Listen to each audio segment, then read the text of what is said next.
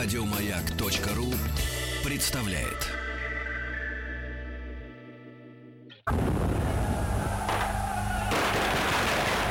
Граждане министры Временного правительства, именем военно-революционного комитета объявляю ваше Временное правительство арестованным.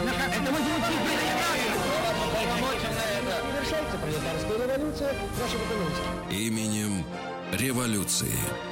Дорогие друзья, э, наши традиционные встречи э, с Василием Жановичем Цветком. Василий Жанович, доброе утро. Здравствуйте. Категорически рады видеть вас. Спасибо. Профессор Московского педагогического государственного университета, доктор исторических наук. И Василий Жанович э, ворвался, как всегда, стремительный в пальто, в, с головным убором в руке. Э, в тот момент, когда мы с Рустамом Ивановичем обсуждали историю с цветом московского Кремля. Да? Э, Василий Жанович, э, чуть-чуть отступив от нашей темы, хотя с этим, может быть, и связано тоже, потому что бои в Москве в семнадцатом году ведь семнадцатый год, да, да. тоже происходили. А по какому Кремлю стреляли э, из пушек красногвардейцы? Ну, Кремль, он, собственно, единственный. Вот по нему и стреляли. Я имею в виду цвет. А, цвет. Вот люди смысле. разошлись да. в оценках цвета. Вообще тут надо что, наверное, отметить, что, конечно, если говорить о материале, то, ну, как, собственно, в учебниках истории пишут, классические, никто их не оспаривает, это э, материал камня, да, вот белокаменный Кремль при Дмитрии Донской, мячковский как раз месторождение вот под Дмитровым считается, оттуда брали э, известняк меловый, очень такой э, хороший, прочный. И затем уже вот краснокаменный, то есть при Иване Третьем, э, примерно такого же вот предела э, территории, как это было, э, вот установлено и существует до сих пор. Но э, там действительно вот есть один такой нюанс интересный, что э, если посмотрите вот на картины художников, э, русских художников девятнадцатого века, там, начала двадцатого столетия, то, наверное, можно обратить внимание, что А, вроде бы как Кремль должен быть нетипичный. красный, да, а он, а он белый. Но это вот и делали в целях укрепления стен, это побелка. А, правда, это делалось нерегулярно. То есть это сайдинг а, такой? Своего рода. А, и периодически, конечно, вот если денег не хватало, он облизал. Вообще Кремль был на балансе императорской фамилии, то есть это резиденция считалась императорская, когда император приезжал в Москву, большой вот, Кремлевский дворец. Пару-тройку лет назад как раз у администрации президента пытался отсудить Кремль потомок Рюриковичей. А, ну... Типа, вот... говорит, это мое, да, но наверное, как-то там не получилось. На этом основании, не да. получилось. Ну, понятно. Вот, а если мы посмотрим на фотографии семнадцатого года, то, конечно, здесь мы видим уже такое достаточно видно, заметное запустение. Причем не только это, вот можно судить по обстрелу, фотографии там действительно впечатляющие. То есть это по указу, кстати, святейшего патриарха Тихона. Он сказал, что были запечатлены вот эти Э, обстрелы э, Кремля, обстрелы стен, э, куполов э, кремлевских соборов. Вообще, действительно, это жуткое зрелище. Вот. И благодаря, собственно, вот святейшему патриарху мы знаем о том, какие разрушения были в Кремле. А это, кстати, тоже интересно, потому что, например, Джон Рид, американский журналист известный, который вот написал «десять дней, которые потрясли мир». Э, написал и умер. Ну, не совсем. Он, когда приезжал в Москву, э, там тоже, в общем-то, задавал с вопросом, а что произошло с Кремлем, потому что это действительно был серьезный такой момент вот, во время Кровавой недели. И Луначарский, нарком просвещения, только что вот ставший министром, он собирался даже подать в отставку именно из-за того, что вот обстреляли Кремль.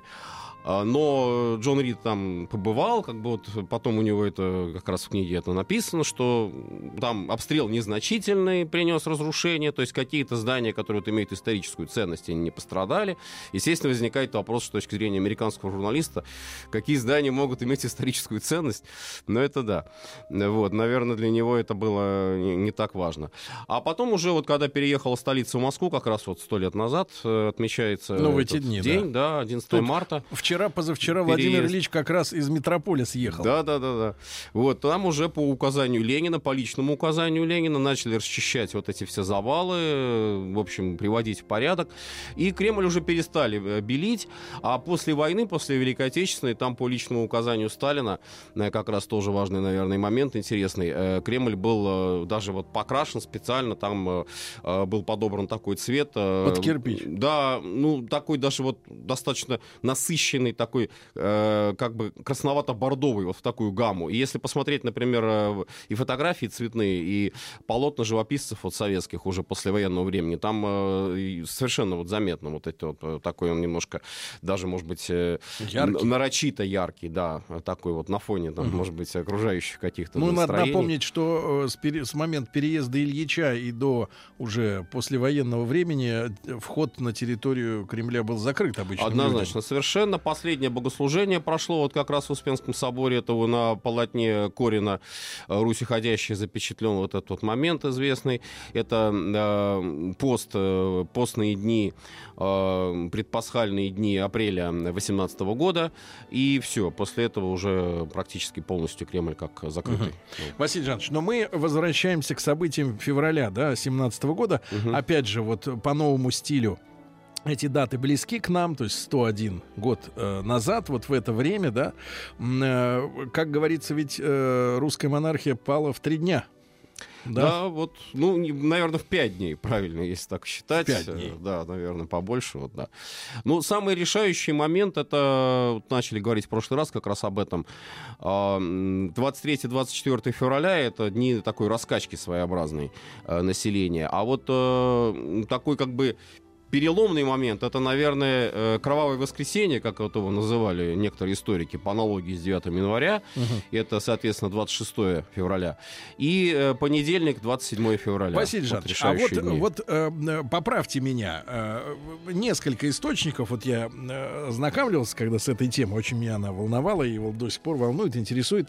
Говорят о следующем вот стечении обстоятельств, что э, рабочие, да, ну, тыловики, которые выходили там целую неделю на свои э, шествия, да, их расстреливали, были жертвы, да, э, воинские команды, вот эти запасных полков, выходили на дежурство и, соответственно, разгоняли эти толпы, э, что якобы вот, вот беда, да, такая тр- тр- тр- трагедия, да, вот эта ситуация заключается в следующем, якобы, вот я расскажу, как я понимаю, а вы меня поправьте. Что в воскресенье, да, в конце дня рабочие увидели, что ситуация не меняется, значит, требования как бы никуда не идут, не выполняются, никто не реагирует, ну, то есть как бы рутина, да, происходит, и решили в понедельник идти на работу. А в понедельник, соответственно, вот опять же, запасные полки начали поднимать на дежурство, не зная о том, что рабочие уже не хотят в этот день выходить на массовые вот эти шествия, и как раз разразилась эта трагедия, да, в которой кирпич вот этот вот прославленный, да, замечен. И вот э, трагедия ситуации в том, что, в принципе, нужды в, в выводе войск уже не было. Ну, как бы не было информации о том, видимо, у кого надо, что рабочие уже не пойдут на демонстрации массовые. А солдат, которые должны были эти, эти несуществующие уже демонстрации разгонять, все равно поднимали. И тут уставшие уже от, ну, кровопролития, да, своих собственных сограждан, э, солдаты или призывники вот эти, да, они подняли бунт. И вот идиотизм ситуации в том, что нужды их выводить не было, но их все равно стали выводить якобы. И вот тут начал, началась вот эта трагедия уже с непослушанием, с неповиновением э, огромного, ну, вот, гарнизона. Да. Ну, вообще тут не все так просто. Вот я... Э, У- усложните. Да, не то чтобы усложню, я уточню. Уточню кое-какие моменты. Вот э, что власть э, тамошняя, как говорится, э, питерская сделала, э, считается, наверное, что это была, ну, существенная ошибка. Хабалов. Генерал Хабалов, который командовал Петроградским военным округом, в субботу публикует объявление, то есть газеты уже не выходили, это тоже, в общем, такой, наверное, важный символ. Трамваи перестали ходить, с трамваями вообще получилось ужасно, потому что с двадцать третьего февраля их начали останавливать, ключи отнимали, вот эту ручку, с помощью которого головной вагон двигается, да, там отбирали, и все, и, и, и не пойдешь. Вставало. Рабочие. То есть СМИ, да. СМИ выключились? СМИ выключили, трамваи не ходят, забастовка была такая достаточно полная, всеобщая. Практически всеобщее. То есть там количество бастующих, э, историки еще в советское время уточняли, э, но там где-то это на уровне м, около трёхсот тысяч человек. То есть это очень серьезное движение. А, значит, что делает власть? С одной стороны, вот, конечно, это э, необходимость каких-то решительных вроде бы действий. И, э, с другой стороны, все-таки какие-то призывы к э, тому, что нужно кончать. выходить на работу и, как говорится, мириться с тем, что есть.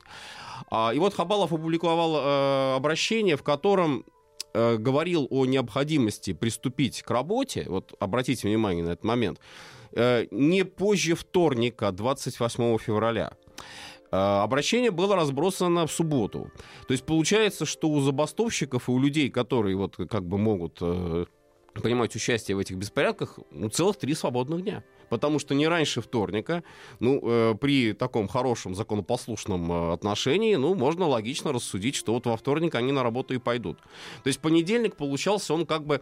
Э, Финал. Логично, да, можно было бы предположить, что в понедельник тоже можно не работать. Выходной день такой, соображающий. Само начальство об этом говорит. А почему Хабалов именно вторник-то назвал? Вот это трудно понять. Наверное, для того, чтобы, может быть, действительно успокоилось бы уже окончательно движение. Э, и как раз вот суббота, воскресенье, понедельник, собственно, в эти три дня все, все и произошло. Но выходные дни, на самом деле, по-любому бы были митинги, по-любому были бы шествия, и большевики к этому призывали не только они одни, это были и меньшевики, и эсеры, то есть практически все левые партии э, заявляли о необходимости вот таких массовых уличных движений, манифестаций. А что касается вот... Э, они сопровождались эксцессами? Конечно. А, вообще, вот если говорить о тишине, вот как вы сказали, тишина, когда была, наступила тишина, тишина была, единственный этот был период, утро воскресенья. Воскресное утро. Ну, по-разному это объясняют. Есть версия, что, значит, просто народ устал. В выходной день, в конце концов. Другая версия, на мой взгляд, более правильная, это то, что люди в храм пошли. Вот, потому что это пост шел, да, ну, в общем, литургия. Раньше одиннадцать утра, вот тоже по сводкам охранного отделения, по сводкам полиции, здесь как бы никакого движения не было. А потом, начиная с полудня воскресенья, появляются празднично одетые, вот тоже обратите внимание, празднично одетые рабочие, ну, празднично потому, что в храм одетые. В лучшем ну, да, ну вот. И потом они идут митинговать. Вот вообще это, может быть, дико покажется сейчас, ну как это можно после храма там идти на митинг против правительства? Ну, тогда вот, видимо, это все укладывалось в сознании, да, людей. Противоречий не было. А что они требовали? Вот они выдвигали... По лозунгам, ну, первые же лозунги, вот, которыми выступили работницы еще на двадцать третьего февраля, это Международный женский день, это «Хлеба, долой войну и верните наших мужей». То есть вот такой вот был лозунг. Затем э, появляется лозунг «Долой самодержавие» и «Да здравствует демократическая республика». Э, эти лозунги практически не вызывали э, какого-то отторжения, как ни странно. Единственный лозунг, который вызывал отторжение, это «Долой войну». И здесь мы видим действительно, что вот, может быть, такого понимания, вот, что у нас война империалистическая, на тот момент еще не было. То есть для рабочих объяснить, вот, э, если их там родственники воюют на фронте, «Долой войну», ну это не всегда, может быть, понятно. Понятно, потому что большевики, кстати, Шляпников, это тоже отмечался в их воспоминаниях, что лозунг «Долой войну» он был, но а люди не, не понимали, что как бы война — это когда две стороны. Две стороны. Ну, собственно... Если одна пр- пр- прекращает воевать, то вторая автоматически выигрывает. Ну, в принципе, по логике, правильно? Да, собственно... Ты сдаешься, тебя берут. Естественно. В а в чем тогда прикол? Кому предъявлять того... тему-то «Долой войну», если на тебя идет враг? Более того, вот как раз в помянутом уже хабаловском распоряжении, там какая угроза была? Что вот если не приступите к работе, не позже вторника, да, то тогда мобилизуются в армию все молодые рабочие. Это тоже, кстати, был важный момент, потому что очень много было молодежи. Вот из тех, кого задерживала полиция на период еще пока вот пятницу, субботы, там где-то половина — это молодежь от пятнадцати до двадцати лет. Молодые рабочие, студенты, гимназисты, курсистки. Вот они, значит, задерживаются, отправляются в участок. И Хабалов говорил, что если этого не прекратится, то тогда призыв семнадцатого, восемнадцатого и девятнадцатого даже годов пойдет на фронт. Все. То есть здесь уже церемониться не будут. И начнется вот это вот действительно продолжение войны. Ну, хабаловское объявление, опять же, вот какую оно реакцию вызвало? Не такую уж и страшную, потому что, когда ее читали, вот по воспоминаниям тех же самых участников февральских событий, когда читали это объявление в субботу, говорили, ну что там, до вторника, еще [S2] Угу. [S1] Много времени, еще успеем, так сказать, себя показать, и свои требования выдвинуть, и отстоять, и так далее, и так далее. И вот идет по нарастающей. Первое столкновение с полицией, вот когда первая кровь пролилась, это еще пятница, но... значит, приказа открывать огонь не было. Это тоже важный момент. Приказ на открытие огня от Хабалова поступил уже в ночь с субботы на воскресенье. И уже воскресенье, почему называется кровавое, да, вот по аналогии, uh-huh. оно как раз связано с тем, что шел вот этот вот уже шла стрельба в толпу, в демонстрации откровенной. Это приводило к какому-то эффекту-то? Это приводило к очень двоякому эффекту, потому что, с одной стороны, ну, как, опять же, вот там отмечали, донесения были полицейские, донесения были военных, офицеров, да, толпа рассеивалась, да, толпа раскалывалась, толпа расходила, ну, называли это толпой, да, то есть для революционеров, для демонстрантов это шествие, это совершенно по-разному, ну, термины не, не важны в данном случае, но, с другой стороны, она опять собиралась в другом месте, угу. и э, звучали лозунги уже, что мы будем биться до конца, потому что пролилась кровь, потому что между нами, вот, э, рабочими и властью вот этой царской, уже теперь трупы, уже теперь вот люди э, погибшие, наши товарищи, наши убитые рабочие, и мы теперь должны идти до конца. То есть вот здесь вот э, трудно сказать, э, было ли это адекватное решение. Родзянко, например, э, предлагала Хабалову э, разгонять бронзбойтами. Кстати, водой пожарные... Поливать. Водой поливать. Водой поливать, да. Ну, конечно, понятно, что... При этом зим... была зима. Это была зима, да. Это была, в общем-то, температура такая довольно морозная, потому что, ну, вот были дни первые, там была такая пасмурная погода, относительно теплая, а к воскресенью уже подморозило. Воскресенье, понедельник, это были морозные такие дни. Вот. Но Хабалов сказал, что бронзбойтами разгонять не нужно, потому что это малодейственно, и вот уже будем стрелять. Вот стрельба, причем стрельба боевыми, по уставу полагалось, значит, либо... Поверх голов. Ну, как бы, это уже как сама команда решит, как офицер решит. Теоретически два предупредительных вверх и третий уже на поражение. Ну, делалось, правда, и так, что один предупредительный вверх и следующий на поражение. То есть реально это вот уже идут, идут обстрелы. Очень много погибших. Первое вот столкновение — это Знаменская площадь, это порядка сорока убитых. Это уже воскресенье.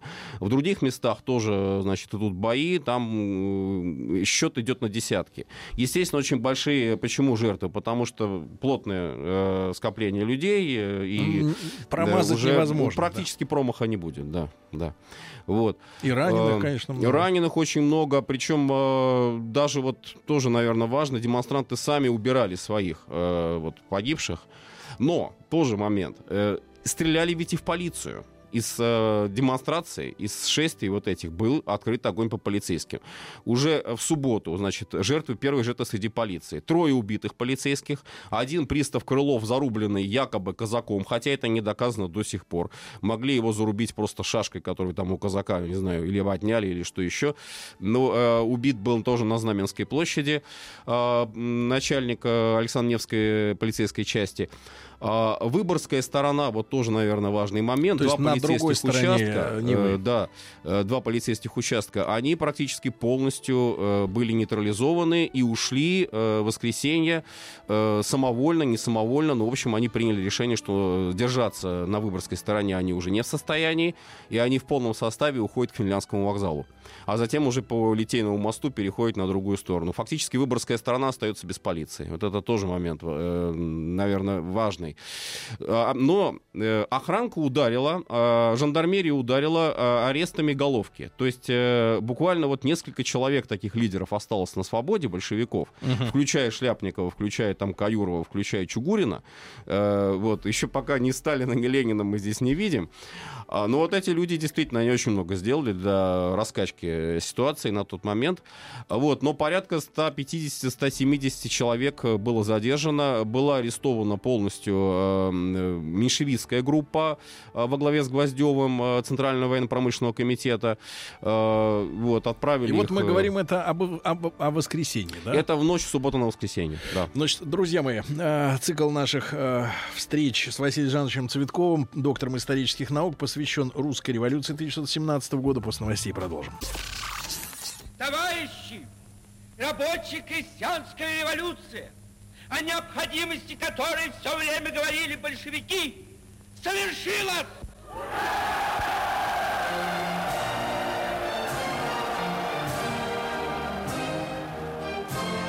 Именем революции.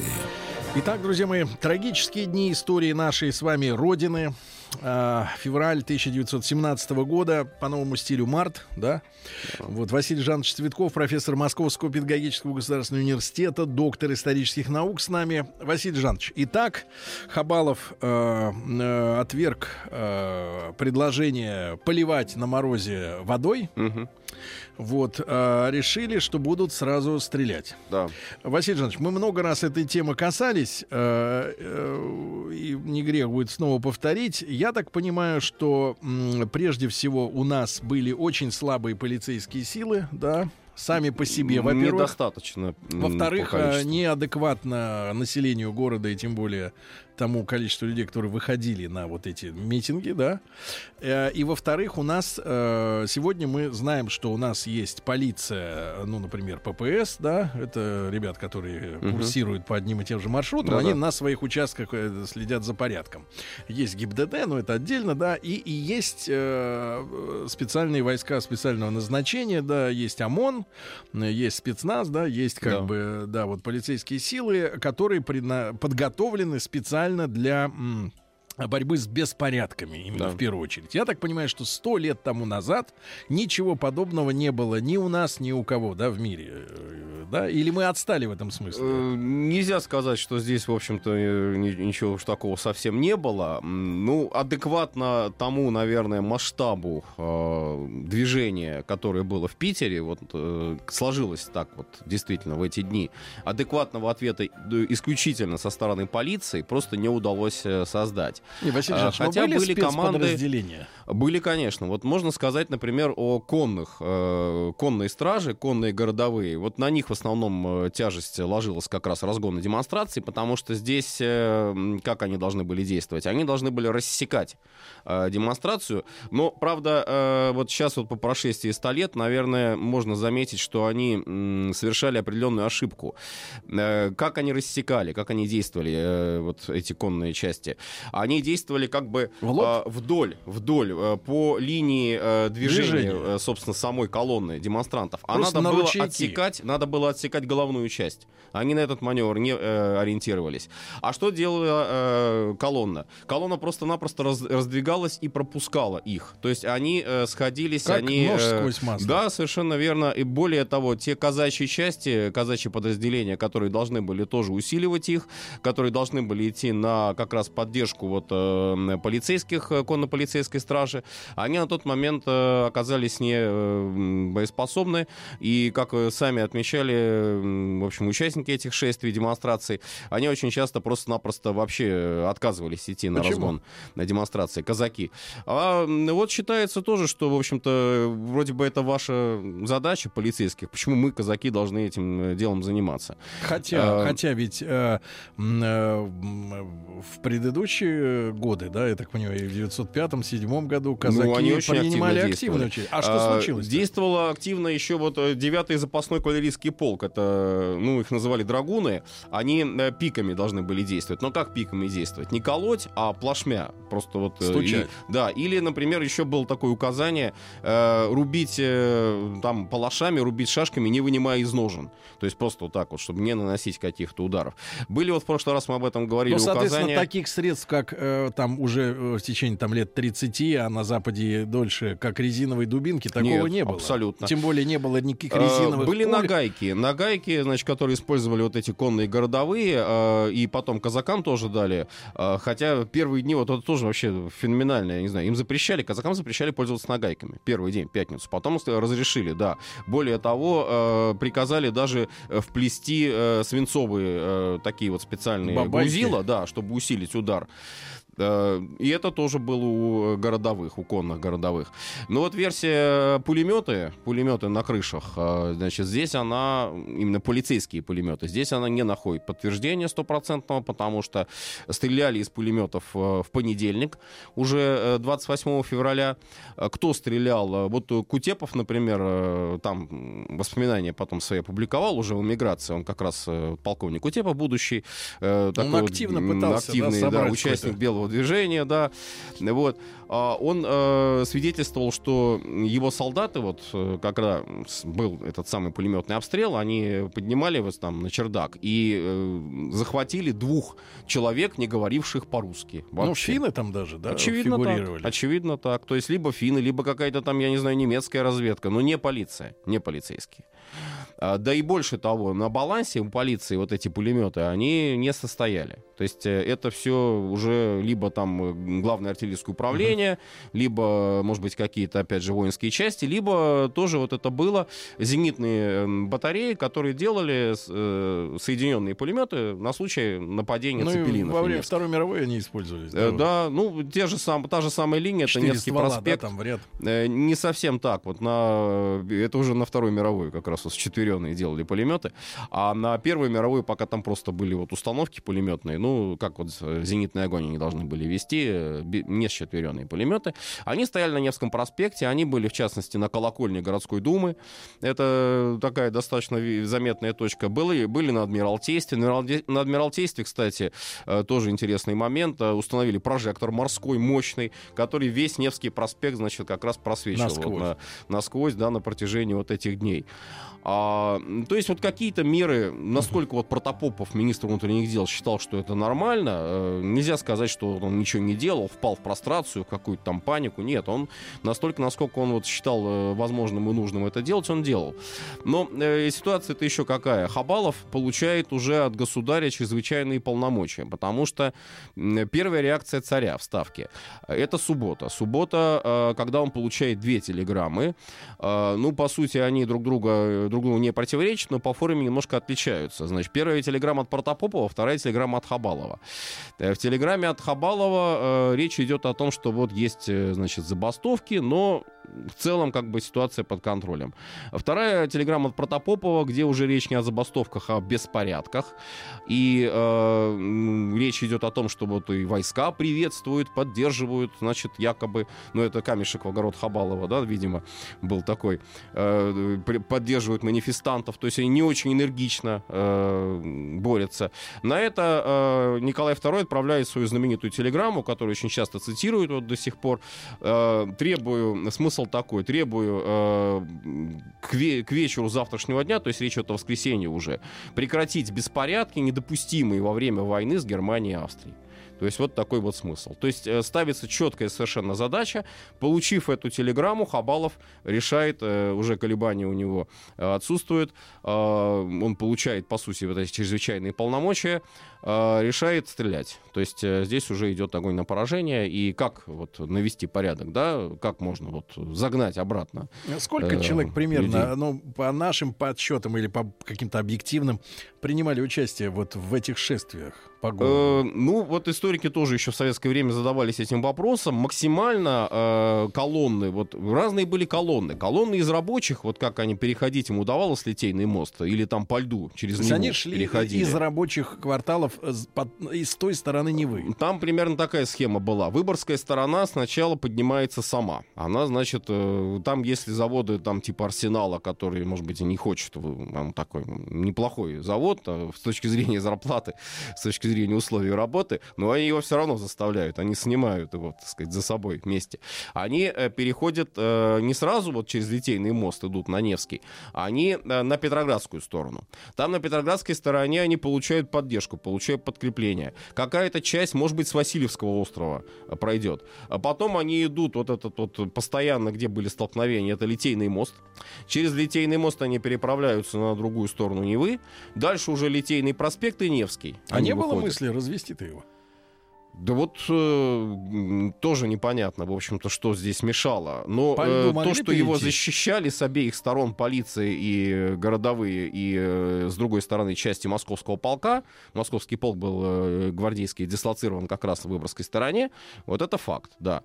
Э, ну, на большее, как бы, здесь вот, видимо, уже не хватало, может быть, каких-то решений более адекватных. А с другой стороны к ним присоединялись заводы, прежде всего, путиловские, который шел с Нарвской заставы, составы.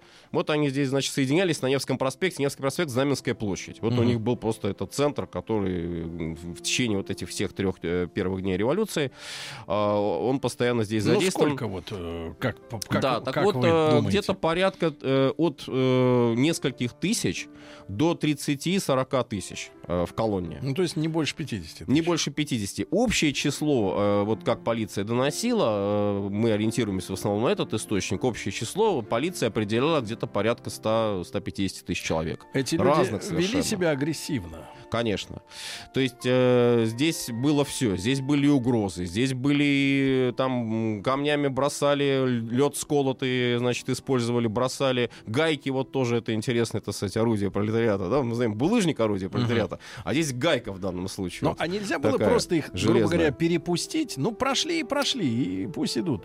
То так... есть зачем их надо было останавливать-то обязательно? Вот тоже, кстати, сказать, наверное, более такое адекватное было бы решение, что просто вышел бы вот этот ну, парш своего рода революционный, да. Но э, дали же указание, надо навести порядок. Причем, что интересно, погромы вот, магазинов были первый день, это двадцать третьего февраля, на второй день тоже булочные громили, а потом, кстати, большевики призвали к категорически недопущению погромов, то есть вот за этим следили. Опять же, для того, чтобы демонстрантов не обвинили в том, что они являются там какими-то погромщиками и прочее. Да, собственно говоря, здесь уже и не было такого продовольственного кризиса ощутимого, Василий наверное, Жанович, в эти но дни. Мы видим, что к концу э, воскресенья э, Да, произошла минимизация.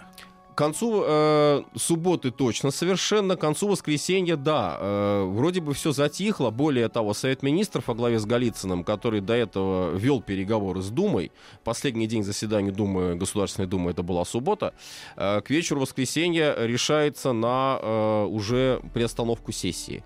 Э, Голицын э, при встрече с Родзянко показал ему просто вот эти два манифеста, подписанные государем, где ему надо было вписать дату. Первый манифест — либо распуск вообще, второй манифест — приостановка до апреля две тысячи семнадцатого года. Вот решили дать ход второму документу, то есть приостановить заседание Думы, чтобы не баламутило народ, как говорится. Хотя Дума на самом деле, кто там баламутил, баламутили уже вот самые такие баламуты, меньшевики и эсеры, но отнюдь даже не кадеты. Из кадетов единственный, наверное, Шингарев был. А так это Керенский, Чхеидзе, Скобелев. Вот э, три человека, которые Думу постоянно призывали. А, и э, более того, значит, уже подготовка к такому, ну, замирению. Но да, очень, подготовка, очень важный подготовка к замирению. Момент. Да. Да.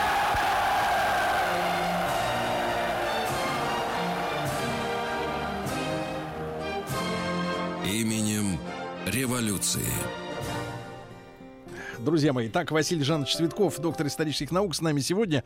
И важный момент, да, вот мы да. говорим о том, что э, там же после революции ходил анекдот, да, кого нужно было убить, чтобы не допустить февраль, это Керенский, соответственно, да. Но мы обмолвились о том, что э, уже не выходили газеты, да. стояли трамваи. Да. Тогда как э, Госдума, которую вот решено было э, до апреля под, подзакрыть немножко, да, как они влияли на публику, если не было газет? Они через газеты обычно действовали? Э, ну, здесь э, листовки, размножавшиеся на ротаторе и на шифрографах. То есть вот это вот уже такая самодельная, примитивная достаточно техника, но для того, чтобы листовку сделать... Вот, кстати, как раз э, там не только думцы, там вот подпольный как раз э, Петроградский комитет большевиков выпускает листовку. Она, правда, сохранилась, э, если не ошибаюсь, вообще в единственном экземпляре, как раз э, в архиве департамента полиции. К чему они призывали? Э, призыв к непримиримому э, противостоянию с властью. То есть там еще нет речи о Совете рабочих, солдат и депутатов, это все придет позднее. Но вот буквально в ночь с субботы на воскресенье листовка размножается, распространяется, и вот это вот противостояние, ну как uh-huh. его можно понимать? Это и шествие, это демонстрации, и, конечно, uh-huh. это продолжение забастовочного движения. Василий Жанович, итак, вот вы сказали, что к концу воскресенья... Важный момент, да, какой? Вот важный момент. Вот у нас сложившееся такое впечатление, что все началось с Кирпичникова, что все началось с Волынского полка, и это первый момент от перехода как бы на сторону революции, да, убийство капитана Лашкевича. И вот это первый момент, когда армия переходит на сторону революции. На самом деле факты такие, что уже вечером в воскресенье эвакуированная команда, вот интересное тоже название, учебная команда, эвакуированная команда, сейчас объясню, в чем разница, да, именно. Эвакуированная команда Павловского полка начинает стрелять в полицейских, обстреливает конную городовую стражу на Екатерининском канале и убивает несколько человек полицейских. То есть это уже не просто вот мы не будем стрелять в народ, это уже обстрел тех, кто, собственно... Это вот, фронтовики. Это фронтовики. Вот э, павловцы, это первый вот как раз такой пример, э, когда, ну, это вот очень серьезное уже предупреждение власти, потому что если фронтовики, которые действительно имеют авторитет, э, это люди из окопов, пришедшие, э, причем э, они-то ведь как вообще оказывались вот эти команды эвакуированных, так называемых, э, это те, кто отправлялись в запасные части для, ну, тоже обучения, для подготовки вот этих запасных, которые потом молодых будут на фронт. Да, молодые такие наставники, да, своего рода. Понятно, чему, конечно, они могли научить с точки зрения политики, да, если вообще вот так об этом говорить можно. С другой стороны, вот а как бы противоположный вот полюс. Вот восставших э, солдат? Там речь шла порядка пятисот человек. Пи- То есть, они да. начали уже стрелять вечером, да, в воскресенье? Да, уже вот так. Уже вот так. А Нет, по- там обстрел, было... конечно, это... Потом уже они отошли э, в Летний сад. Э, по как бы имеющимся сведениям, они скрылись вот в этой раковине музыкальной. Тоже интересно, значит. Их стали искать. Их остальная, значит, часть Павловского полка пошла искать. Когда они подошли к Летнему саду, те начали в них стрелять. А стреляли же сколько человек примерно? А, вот речь шла о нескольких сотнях. Серьезно? Нескольких сотнях, вот, которые участвовали во всех этих событиях. Причем, что еще интересно, там у них оказался офицер. Офицер-фронтовик, поручик Петров. Вот тоже, можно сказать, первый который вообще пример. Который ими командовал. Который, да, вот по сути стал командиром вот этой самой команды. А их э, мотивация, почему они это делали? Потом выяснилось? Их арестовали, э, потом уже вот как бы, ну, наверное, большую часть, потому что какая-то часть, наверное, так и не, и не была обнаружена. Да, они где-то на чердаках там прятались, а на следующий день, естественно, уже присоединились к остальным восставшим. Э, мы не будем стрелять в народ, мы стреляем по вот этим самым полицейским, которые в народ стреляют, а мы за народ, мы народ защищаем. Вот такая примерно мотивация. А на другом полюсе? На другом полюсе учебка. Учебная команда. Учебка — это э, самая надежная часть полка. Э, это учебка, которая готовит унтер-офицеров.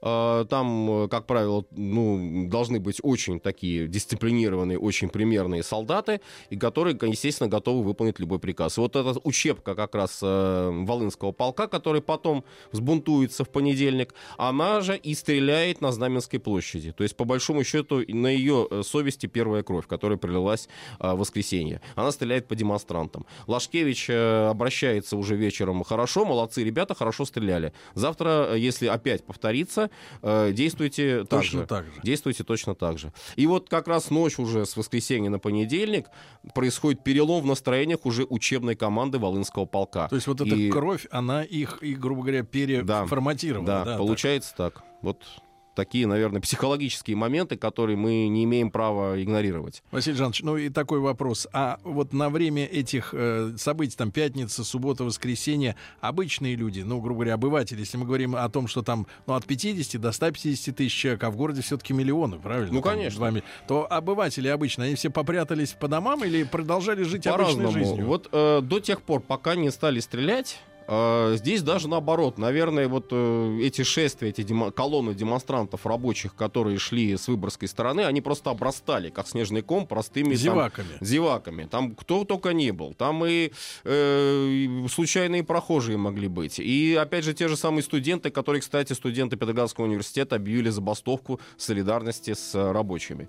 Здесь могли быть и приказчики, и там разносчики какие-нибудь. По-нашему вот менеджеры. Да, ну самые-самые разнообразные. Да, публика. Василий Жанович, но мы тогда в следующий раз уже через неделю продолжим, да. и, и как раз перейдем к самому страшному, да, да. Вот, понедельник. Да, да, да. Василий Жанович Цветков, профессор Московского педагогического государственного университета, доктор исторических наук. Друзья мои, если не успеваете послушать в прямом эфире на сайте радиомаяк точка ру в любое удобное для вас время, наш цикл специально для этого и предназначен. iTunes, подкасты, все в вашем распоряжении. Василий Жанович, огромное спасибо. Спасибо. Еще больше подкастов на радиомаяк точка ру.